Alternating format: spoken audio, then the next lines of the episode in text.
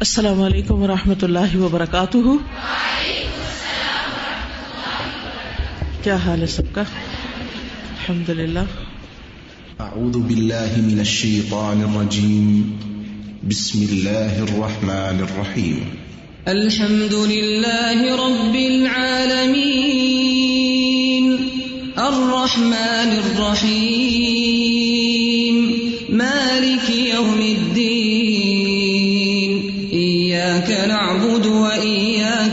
ایاک نستعین اهدنا الصراط المستقيم. صراط الذين أنعمت عليهم غير المغضوب عليهم ولا الضالين.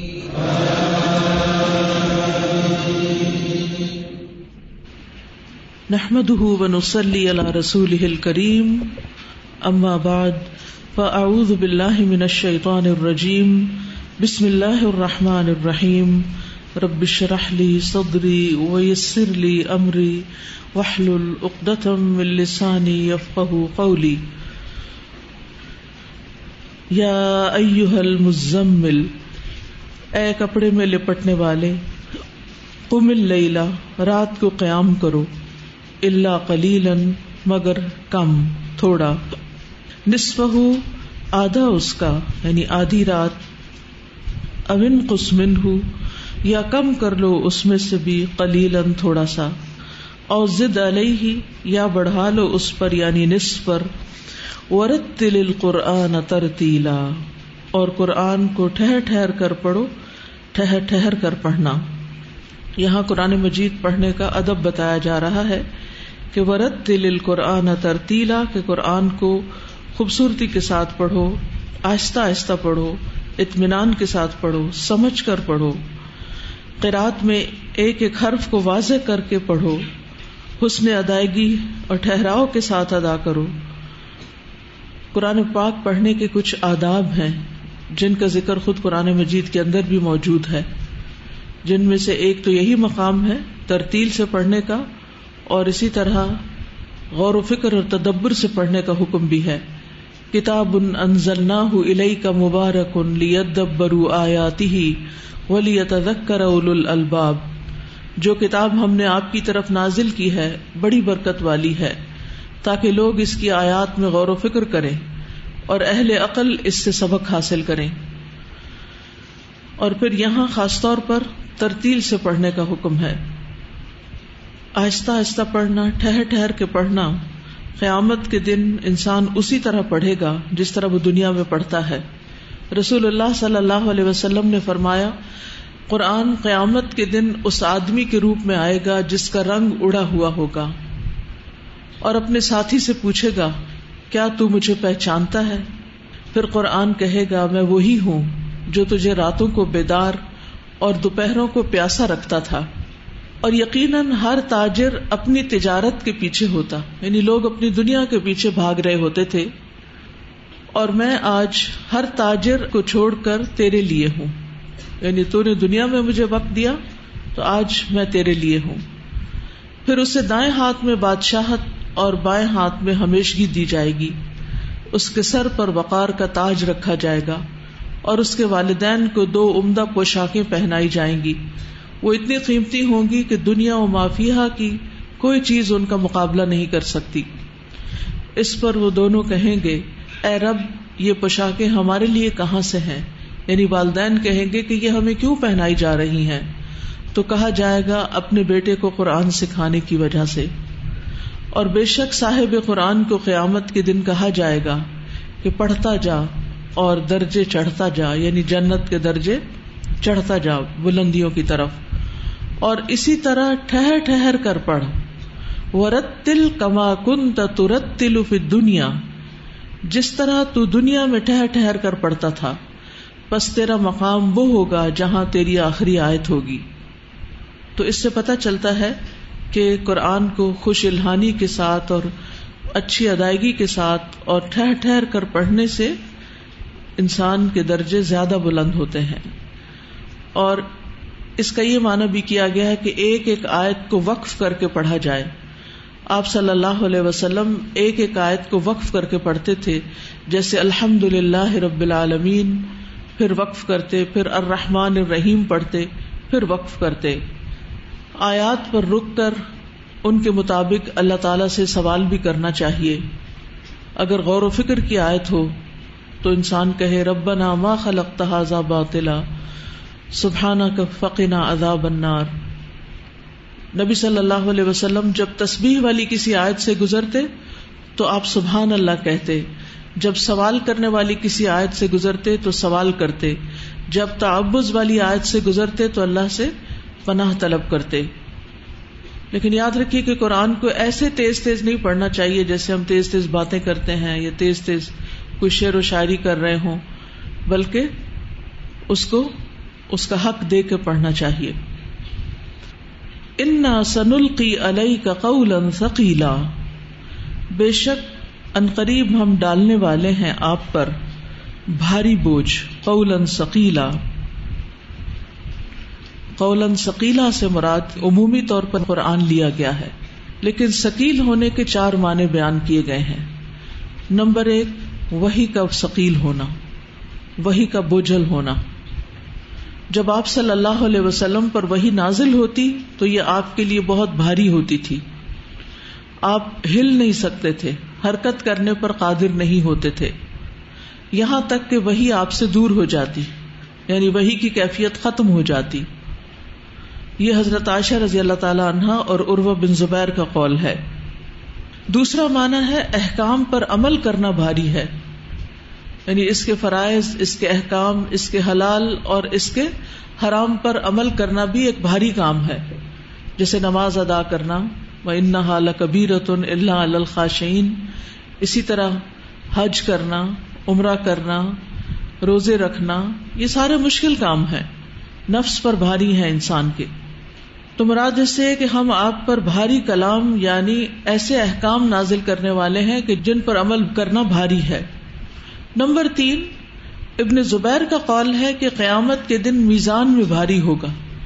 یعنی قرآن مجید پڑھنے کا جو ثواب ہے، جو اجر ہے، جو فائدہ ہے کہ ایک ایک حرف پر دس دس نیکیاں ہیں، تو انسان تھوڑا سا بھی پڑھ لے تو بہت سا اجر اکٹھا ہو جاتا ہے۔ یعنی کم وقت میں بڑی کمائی ہے یہ۔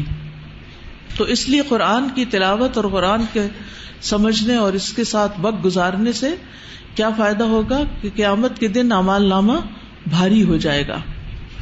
اور چوتھا معنی معزز ہے، ثقیل بمانا کریم۔ سدی کہتے ہیں کہ اربوں میں کہا جاتا ہے، فلان ان ثقیل ان علیہ، کہ فلاں مجھ پر ثقیل ہے یعنی مجھ پر معزز ہے۔ یعنی فلاں میرے لیے بہت بڑا ہے۔ پھر اسی طرح مضبوط ہونے کے معنوں میں بھی۔ ثقیل بمانا ثابت۔ کیونکہ بھاری چیز جو ہوتی ہے وہ اپنی جگہ پر مضبوطی سے جمی ہوئی ہوتی ہے۔ تو قرآن مجید بھی ایک مضبوط کلام ہے۔ مضبوط جمع ہوا، معجز کلام ہے۔ جس کا معجز ہونا آجز کرنے والا ہونا کبھی بھی ختم نہیں ہوگا۔ یعنی قرآن کسی سے مغلوب ہونے والا نہیں، سب پر غالب ہونے والا ہے۔ مضبوط کلام ہے۔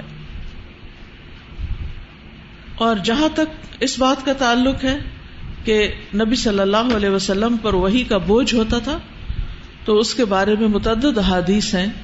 عبادہ بن سامد کہتے ہیں کہ جب نبی صلی اللہ علیہ وسلم پر وہی نازل ہوتی، تو آپ کو سخت تکلیف ہوتی اور آپ کے چہرے پر اس کے آثار نظر آتے۔ مشقت کی وجہ سے، پیشانی سے پسینے کے قطرے ٹپکنے لگتے۔ خاص سردیوں کا موسم ہی کیوں نہ ہوتا۔ پورے جسم پر وہی کا بوجھ ہوتا۔ زید بن ثابت کہتے ہیں کہ میں رسول اللہ صلی اللہ علیہ وسلم کے لیے وہی لکھتا تھا۔ جب آپ پر وہی نازل ہوتی تو آپ کو سخت کپ کپی اور بہت زیادہ پسینہ لاحق ہو جاتا جو موتیوں کی طرح ہوتا۔ پھر آپ کی یہ حالت دور ہو جاتی۔ تو میں کھجور کی بغیر پتوں کے چوڑی شاخ لے کر آتا، آپ مجھے لکھواتے اور میں لکھتا جاتا۔ میں فارغ نہ ہوتا، حتیٰ کہ قریب تھا کہ سقل قرآن سے میری ٹانگ ٹوٹ جاتی۔ یعنی قرآن کے بوجھ سے۔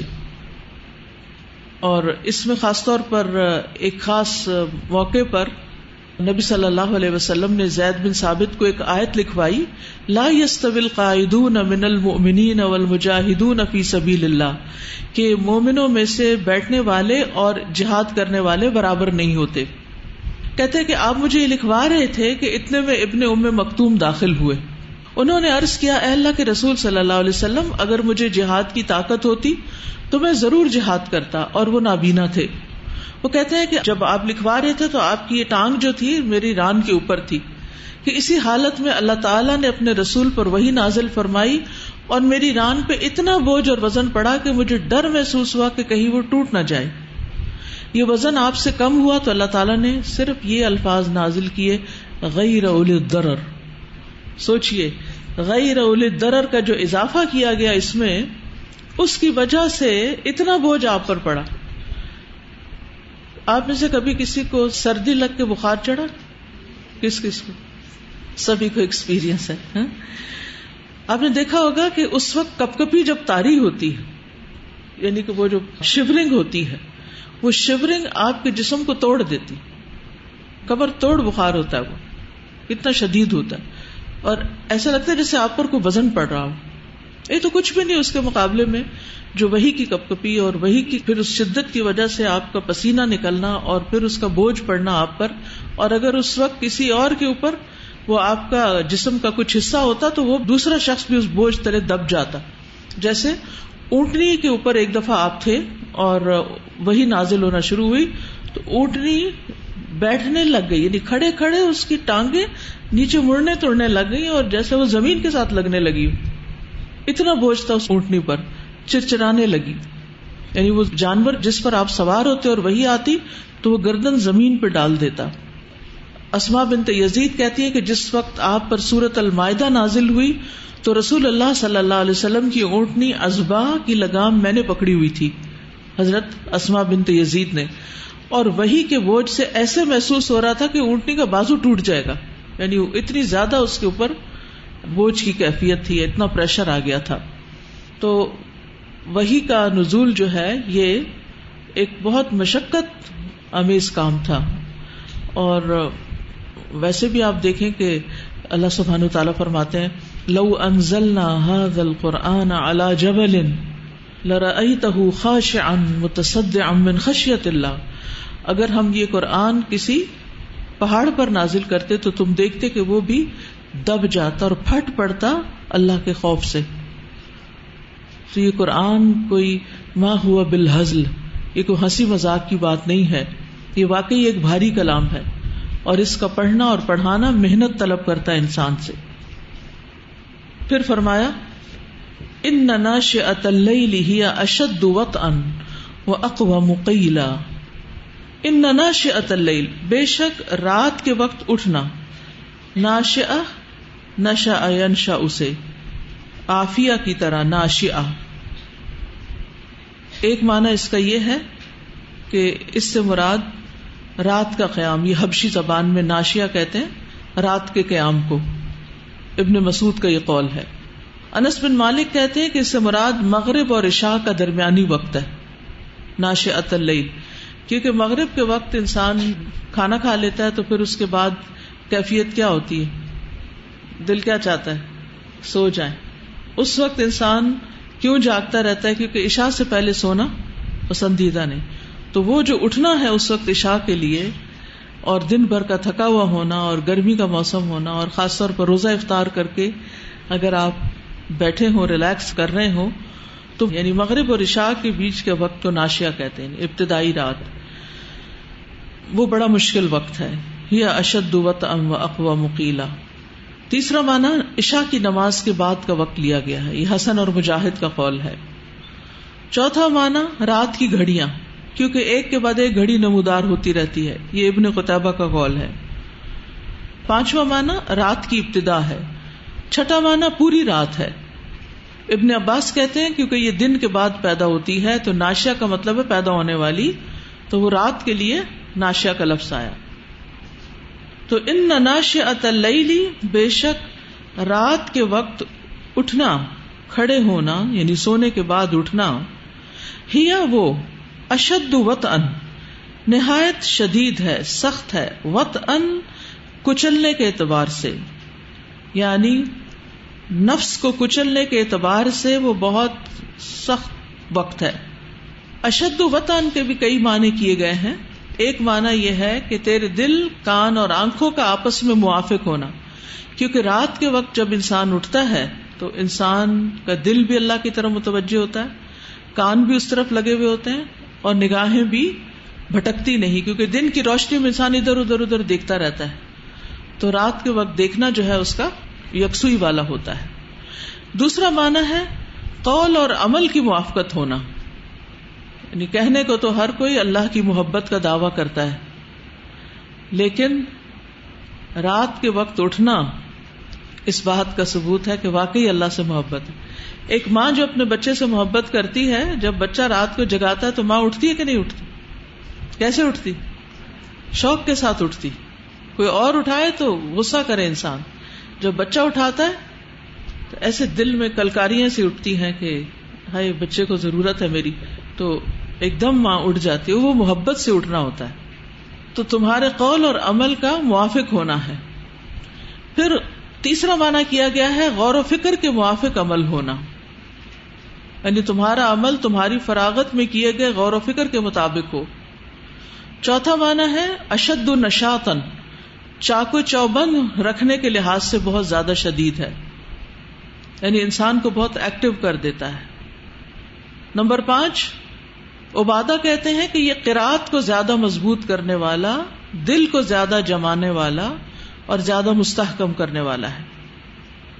بہرحال، مراد اس سے یہی ہے کہ رات کے وقت اٹھنا تحجد پڑھنا، یہ نفس کشی یا نفس کو کنٹرول کرنے کے اعتبار سے یا نفس کو گھائل کرنے کے اعتبار سے بہت عمدہ وقت ہے۔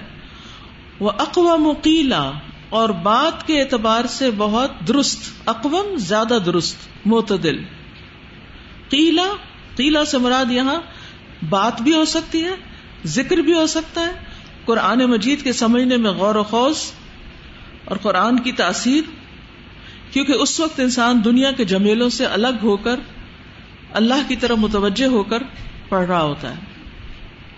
یعنی بھلائی میں زیادہ بلیغ ہے رات کے وقت قرآن کا پڑھنا اور قرآت کو درست کرنے والا ہے۔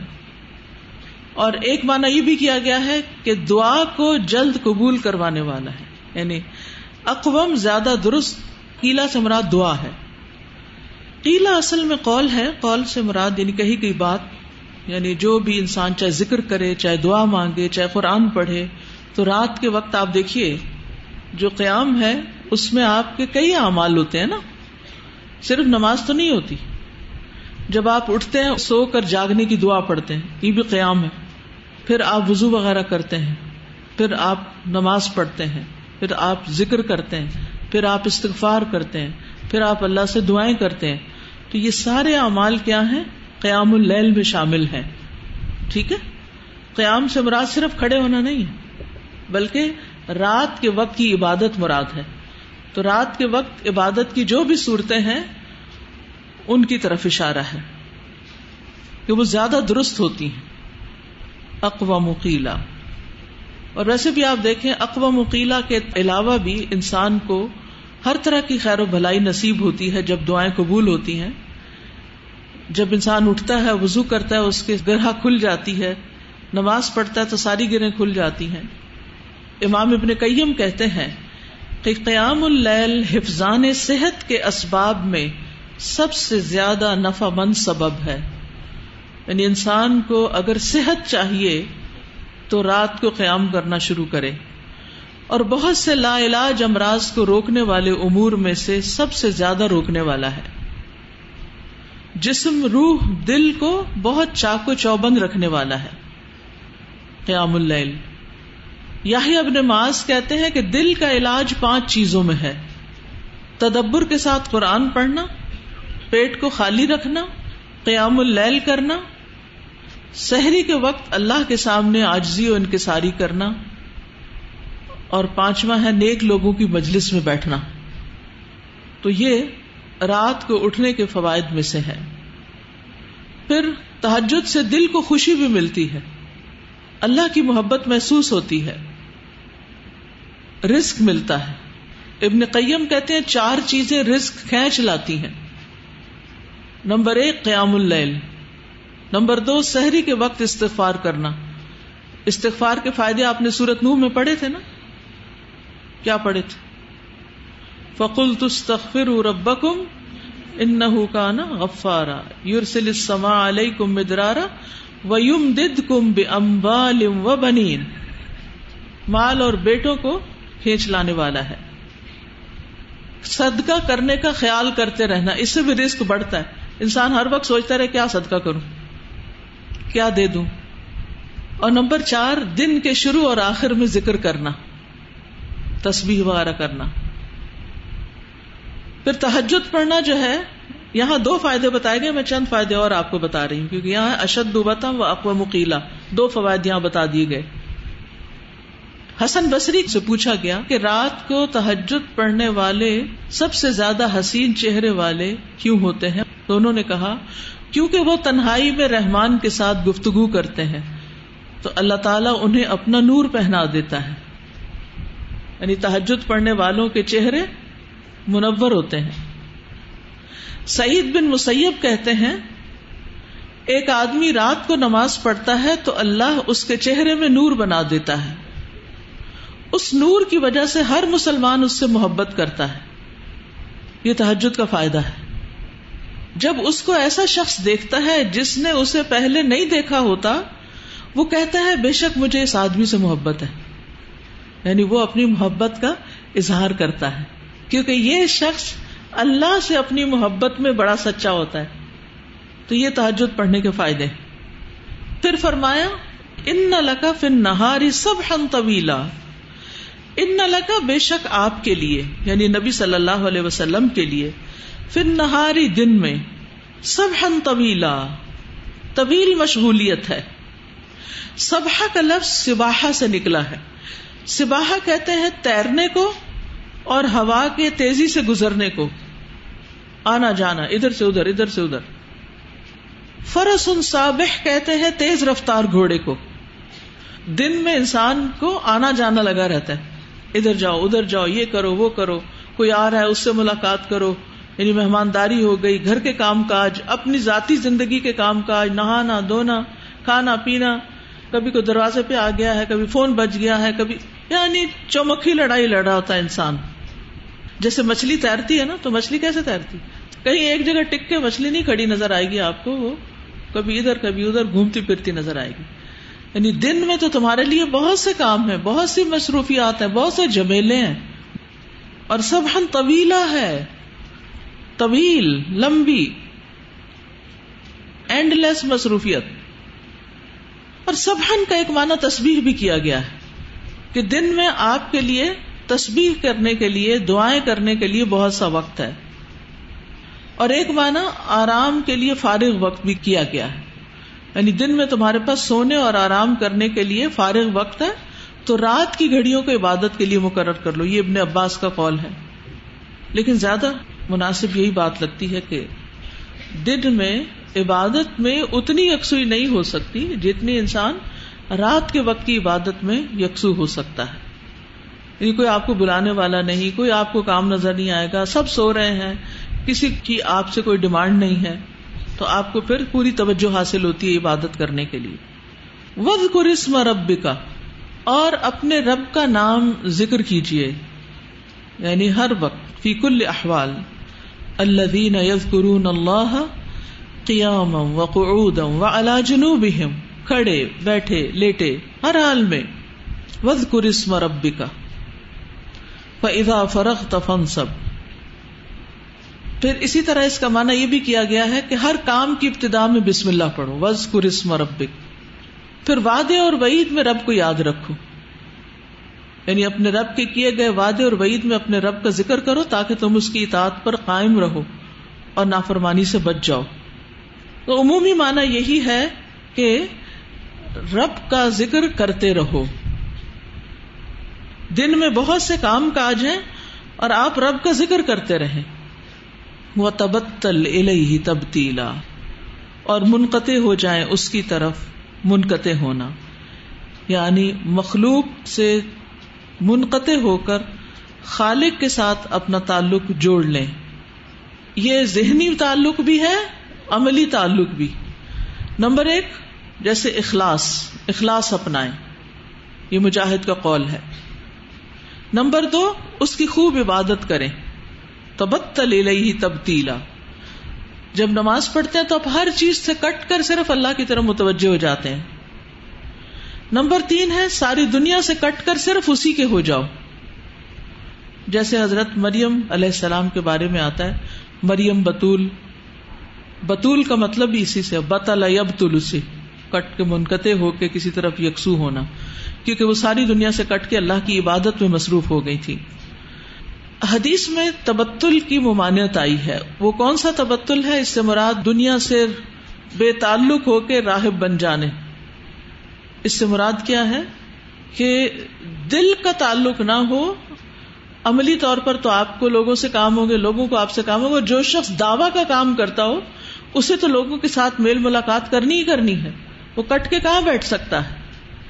لیکن دل کا تبتل کیا ہے کہ انسان لوگوں سے کسی قسم کی کوئی لالچ نہ رکھے، کوئی ہرس نہ رکھے، کوئی توقعات نہ رکھے، دینے والا بنے اور ساری توقعات، توکل اپنے رب پر کرے۔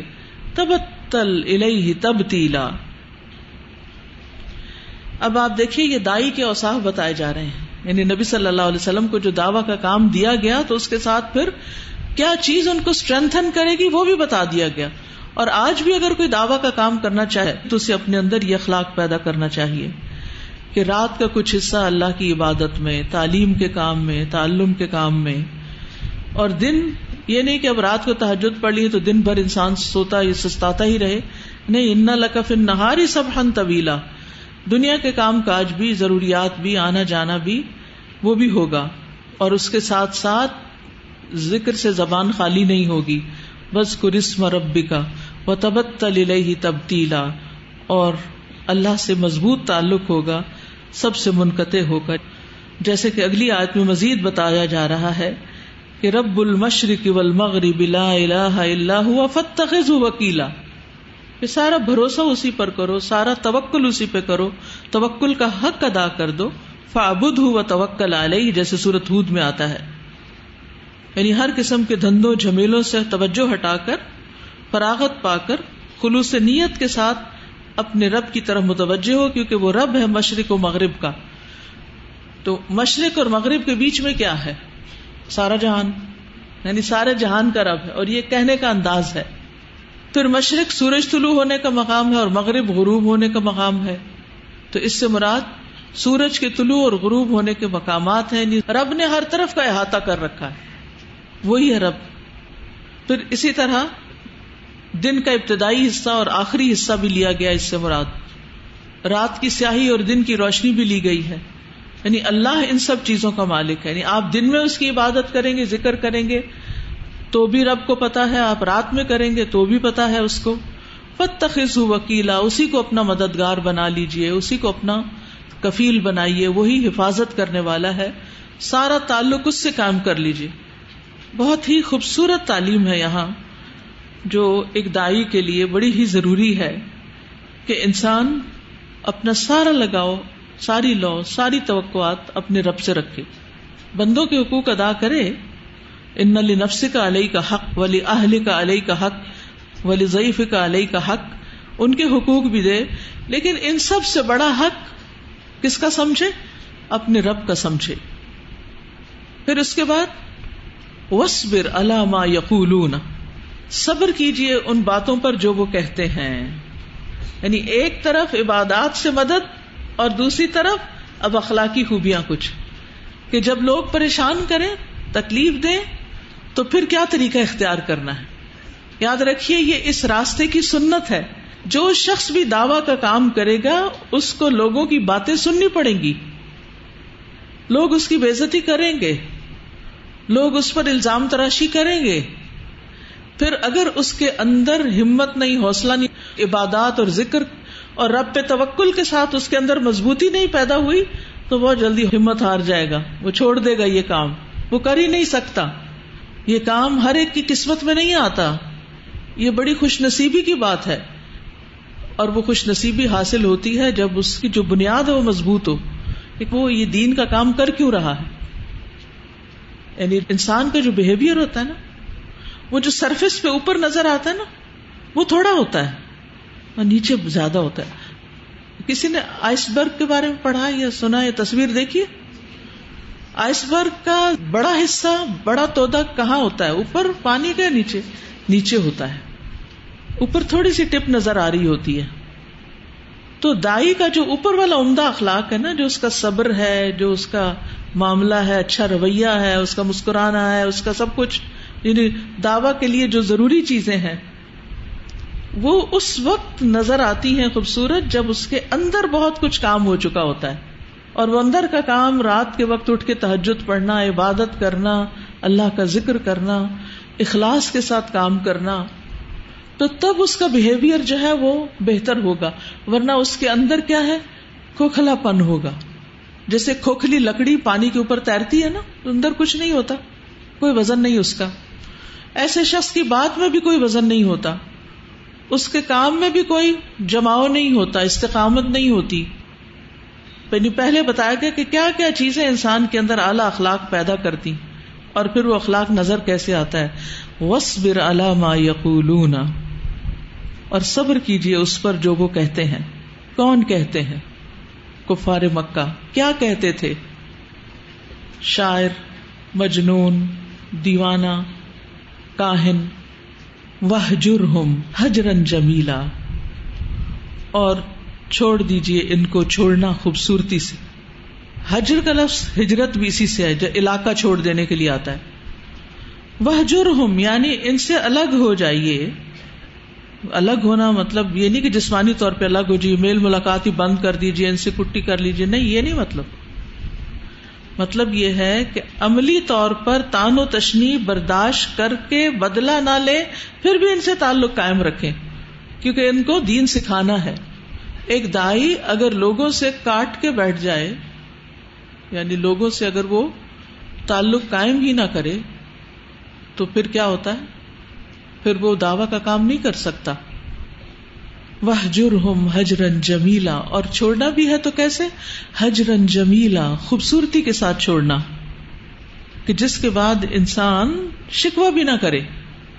یعنی ایک ہوتا ہے نا کہ آپ کسی سے الگ ہو رہے ہیں، آپ کسی کے ساتھ ڈسٹینس پہ آ رہے ہیں، تو آپ اپنا موڈ آف کر لیتے ہیں، آپ باتیں چار سناتے ہیں، آپ کو چالے چلتے ہیں۔ نہیں حجرن جمیلا ڈسٹینس بھی رکھے خوبصورت معاملہ بھی رکھے اور اپنا کام بھی کرتے رہے اچھا یہ جو حجرن جمیلا ہوتا ہے نا، اس میں انسان دوسرے سے جب بات کرتا ہے تو سلامتی کی بات کرتا ہے۔ تانے نہیں دیتا۔ یاد رکھیے دائی جو ہوتا ہے، دین کی دعوت دینے والا، وہ کسی کو تانے نہیں دیتا۔ وہ کسی کو برا بھلا نہیں کہتا۔ اب یہ نہیں کہ اگر کسی نے دیوانہ کہا تو جواب انسان کے تم ہوگے دیوانے، اور تمہارا باپ ہوگا۔ تو اس سے بھی ایک قدم آگے بڑھ گئے۔ ایسی زبان نہیں بولتا یہ دائی ٹھیک ہے نا؟ پھر اسی طرح یہ ہے کہ جو بات کرتا ہے خیر اور سلامتی کی پازیٹو تھنکنگ اور پازیٹو بات۔ پھر حماقت سے اراض وہ اضاخا تو بہم الجاہل نقال سلامہ سلامتی والی بات۔ سلام کرتے ہیں۔ وہ اگر احمکانہ رویہ اختیار کرتے ہیں تو دائی جواب میں حماقت نہیں کرتا۔ وزرنی ول مقدبی نہ امتی و محل ہم کلیلا اور چھوڑ دیجیے مجھے اور جٹلانے والوں کو جو نعمتوں والے ہیں۔ نا کا مطلب ہوتا ہے ایش پرست۔ اولن اما جو ایش پرست ہے، جن کے پاس مال اولاد کی بہتات ہے۔ ایش و آرام کے سامان ہے اشارہ ہے کفار مکہ ہی کی طرف۔ وہ محل ہم کلیلا اور ان کو مہلت دیجیے تھوڑی سی۔ یعنی تھوڑی سی ان کو ڈھیل دے دیجیے تھوڑی سی کیوں؟ کیونکہ دنیا میں جتنی بھی کسی کو ڈھیل مل جائے وہ بہت تھوڑی ہے۔ کیونکہ دنیا کی مدت ہی تھوڑی ہے۔ ہوتا یہ ہے کہ جب ہم کوئی دین کا کام کرتے ہیں، ہماری مخالفت ہونے لگتی، تو ہم بے صبرے ہو جاتے ہیں۔ کیا کہتے ہیں؟ یہ مسئلہ کب حل ہوگا؟ یہ شخص کب میری زندگی سے نکلے گا؟ یہ فلاں مر کیوں نہیں جاتا؟ کہ اتنا بڑا دشمن اسلام ہے۔ یہ مسئلہ کب حل ہوگا؟ یہ کیسے ہوگا؟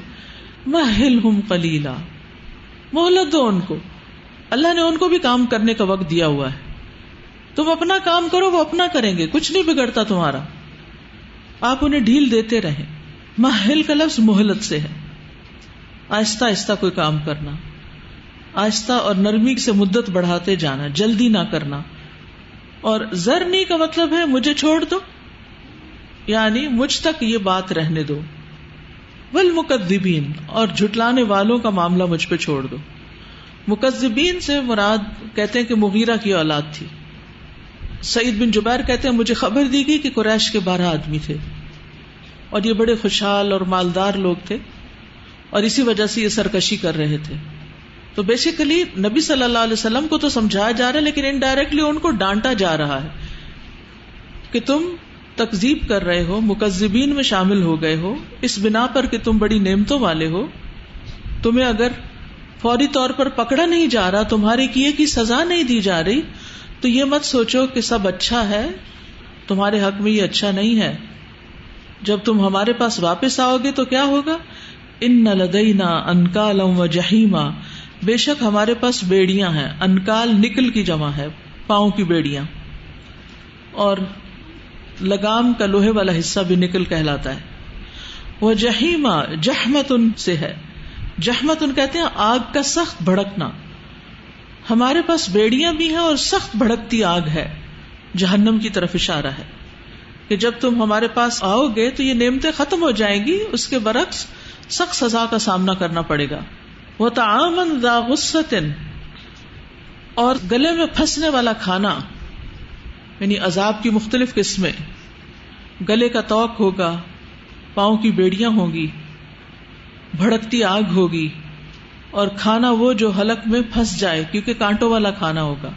زکوم کے درخت کا کھانا ہوگا۔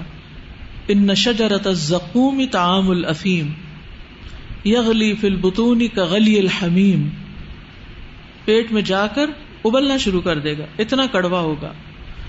پہلے تو حلق سے اترے گا نہیں کہ کانٹے ہوں گے، جب اتر گیا تو آگے اور مصیبت ڈالے گا۔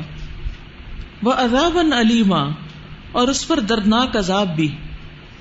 یعنی جسمانی تکلیف اور کھانے کی تکلیف، ہر طرح کی تکالیف۔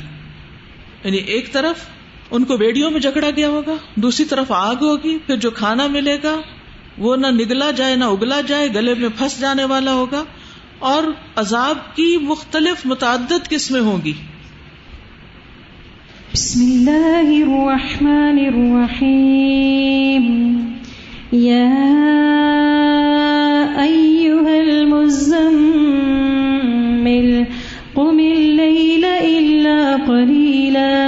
نصفه أو انقص منه قلیلا أو زد علیہ ورتل القرآن ترتیلا إنا سنلقي عليك قولا ثقيلا إن ناشئة الليل هي أشد وطئا وأقوم قيلا إن في النهار سبحا طويلا واذكر اسم ربك وتبتل إليه تبتيلا.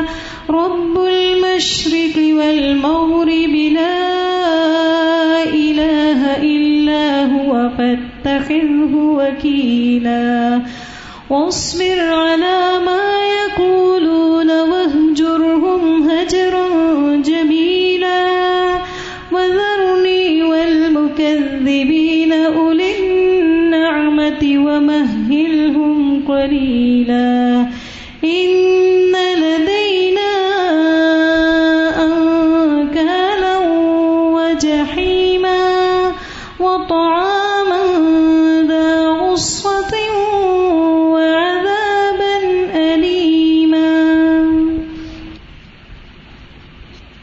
استاذہ یہ جو آج آپ نے آیات پڑھائی، مجھے بہت دل کو افیکٹ کی نا، کہ دین کے لیے جو باتیں سننا ہے، وہ دراصل نبیوں کی سنت ہے۔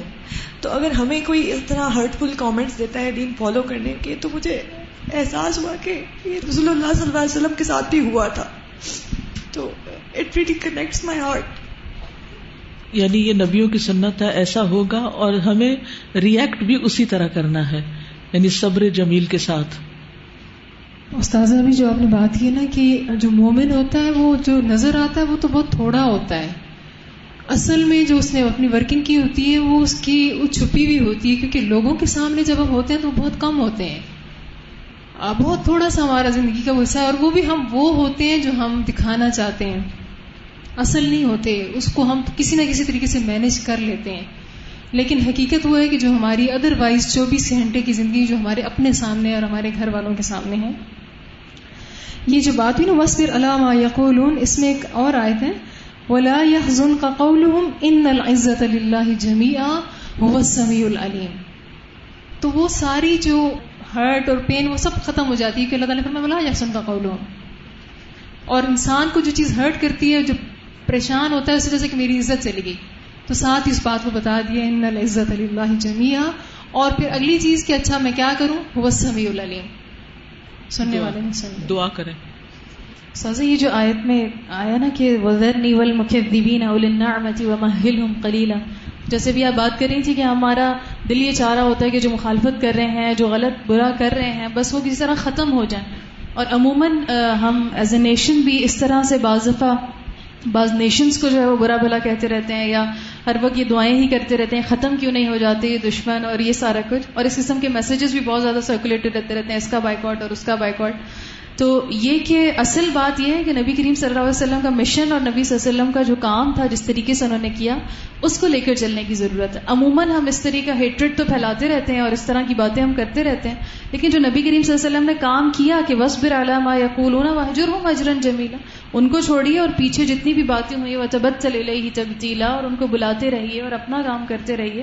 تو اس میں ہم کمی کر رہے ہوتے ہیں۔ بالکل یعنی جتنی مخالفت بڑھے، اتنی ذاتی عبادت مزید بڑھ جانی چاہیے۔ اللہ سے تعلق مزید بڑھ جانا چاہیے، توکل مزید بڑھ جانا چاہیے، نہ کہ بے صبری کر کے انسان کہے کہ یہ مسئلہ ہی ختم ہو جائے۔ یعنی اگر مسئلہ ختم ہو گیا تو میرا کام ہی ختم۔ یعنی مخالفت ختم تو کام ختم۔ استاذہ، 2016 میں مجھے سعودی کلچرل اٹیچی کے بیٹے کو انگلش پڑھانے کا ایکسپیرینس ہوا۔ وہ فورتھ اسٹینڈرڈ میں تھا۔ تو میں اس کو ایک دن پڑھا رہی تھی تو اس کی چھوٹی بہن تھی، وہ سیکنڈ یا فرسٹ اسٹینڈرڈ میں تھی۔ تو اس نے بک کھولی ہوئی تھی اور سورہ واقعہ کھلی ہوئی تھی۔ تو وہ پڑھنے لگی تو میں نے دیکھا کہ کیا پڑھ رہی ہو۔ تو اس نے مجھے کہا کہ معلوم عربیہ۔ تو میں نے کہا ہاں اوبیسلی مسلم تو وہ آگے سے کہتی ہے کہ پڑھ کے سناؤ۔ تو میں نے پڑھنا جیسے شروع کیا تو اپارٹ فرام دس کی میں اس کی ٹیچر تھی، اس نے مجھے انسٹنٹلی اسٹاپ کیا۔ اس نے کہا، ورتل قرآن ترتیلا. Your reciting is so fastly and I like the was a moment مجھے ریئلائز ہوا کہ ان کے چھوٹے سے بچے کے اندر بھی یہ چیز ہے اور ہمارے یہاں یہ چیز نہیں ہے. ہم اتنی اسپیڈ یہ پڑھتے ہیں. حالانکہ یہ بہت عظمت والے کلام ہے اس کو بہت دھیان سے پڑھنا ہوتا ہے. سر جی آج کے لیسن میں دو چیزیں بہت ہی اہم لگ رہی تھی ایک یہ جو تبدل کی بات ہوئی کہ ویسے تو ایک دائی جو ہے وہ مکمل لوگوں سے کٹ نہیں سکتا، کیونکہ اس کا کام ہی ایسا ہے اور نہ ہمارے دین میں اس کی اجازت ہے. لیکن پھر بھی اس کا اپنے رب کے ساتھ ایک تعلق مضبوط کرنے کے لیے کوئی نہ کوئی ایسا موقع ہونا چاہیے کہ جس میں وہ سب سے کٹ کے اپنے رب کے ساتھ تعلق کرے۔ اور اس میں جس ریفرنس میں بات ہو رہی ہے، وہ وہی ہو رہی ہے کہ رات کو مطلب وہ تبدل اختیار کر سکتا ہے عام دنوں میں۔ اور جیسے رمضان ہے تو رمضان میں جو اعتکاف کی عبادت ہے، یہ بھی اسی لیے شاید رکھی گئی ہے کہ ایک سال میں کچھ ٹائم ایسا ہو کہ انسان سب سے کٹ کے اللہ تعالیٰ کے ساتھ میں تعلق مضبوط کرے۔ دوسرا یہ تھا کہ مجھے یہ والی بات آج بہت ہی زیادہ کلیئر ہو کے سمجھ آئی ہے کہ قرآن نے ویسے تو صبر جمیل کی جو ٹرم استعمال کی ہے، یہاں پر قرآن نے حجر جمیل کی ٹرم استعمال کیا ہے کہ صبر کے ساتھ ساتھ چھوڑتے ہوئے بھی ہمیں جمیل کا پہلو دیکھنا چاہیے۔ کیونکہ بعض اوقات یہ ہوتا ہے کہ جب ہم کسی کو کسی بھی ریزن کی وجہ سے چھوڑتے ہیں تو ہم اس طریقے سے تعلقات خراب کرتے ہیں کہ پھر جب کبھی زندگی میں دوبارہ، کیونکہ ہم انسان ہیں، ہمیں واسطے پڑھتے ہیں دوبارہ۔ تو پھر ہمارے پاس کوئی پوائنٹ نہیں ہوتا کہ ہم کس پر دوسرے کے ساتھ تعلق دوبارہ بنائیں۔ ہمیں کسی کے ساتھ بھی ایسا معاملہ کرتے ہوئے یہ دیکھنا چاہیے کہ ہم بہت ہی اچھے طریقے کے ساتھ لوگوں کے ساتھ چھوڑنے کا معاملہ بھی کریں۔ بالکل۔